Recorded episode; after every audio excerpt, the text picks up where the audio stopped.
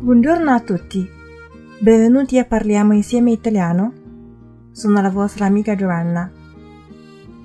很高兴又见面了，我是 Giovanna，欢迎收听意大利语开口说节目。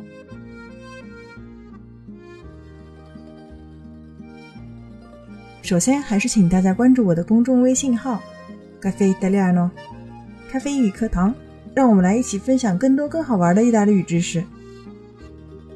今天我们要学的是 “non ci piove”，字面意思 “non ci piove”，这个 “ci” 我们指地点状语，那个地方，那个地方不会下雨的，表示可以肯定的说法，没问题，毫无疑问。Per esempio, il capo appena chiamato Rossi al suo ufficio. C'è qualcosa di emergente, non ci piove. 老板刚刚把 Rossi 叫到他办公室去了，一定有很多紧急的事情。C'è qualcosa di emergente. Non ci piove，没有问题，毫无疑问，我敢肯定这么说。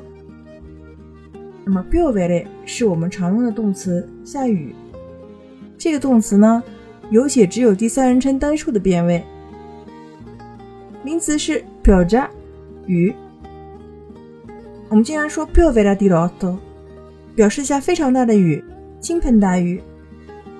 所以呢，piovere 我们还有一个引申义，表示事情像雨点一样落下来。Per esempio, piovono critiche e proteste da tutte le parti. Critiche 批评，proteste 抗议。批评和抗议呢，从四面八方接连而来。piovono 这边的 piovono 呢，不是表示下雨了。而是表示连着来，像雨点一样落下。我们再举一个例子：Li sono piovute addosso molte fortune. Molte fortune，非常多的运气。Sono piovute addosso a lui，非常多的运气呢，降临到他的身上了。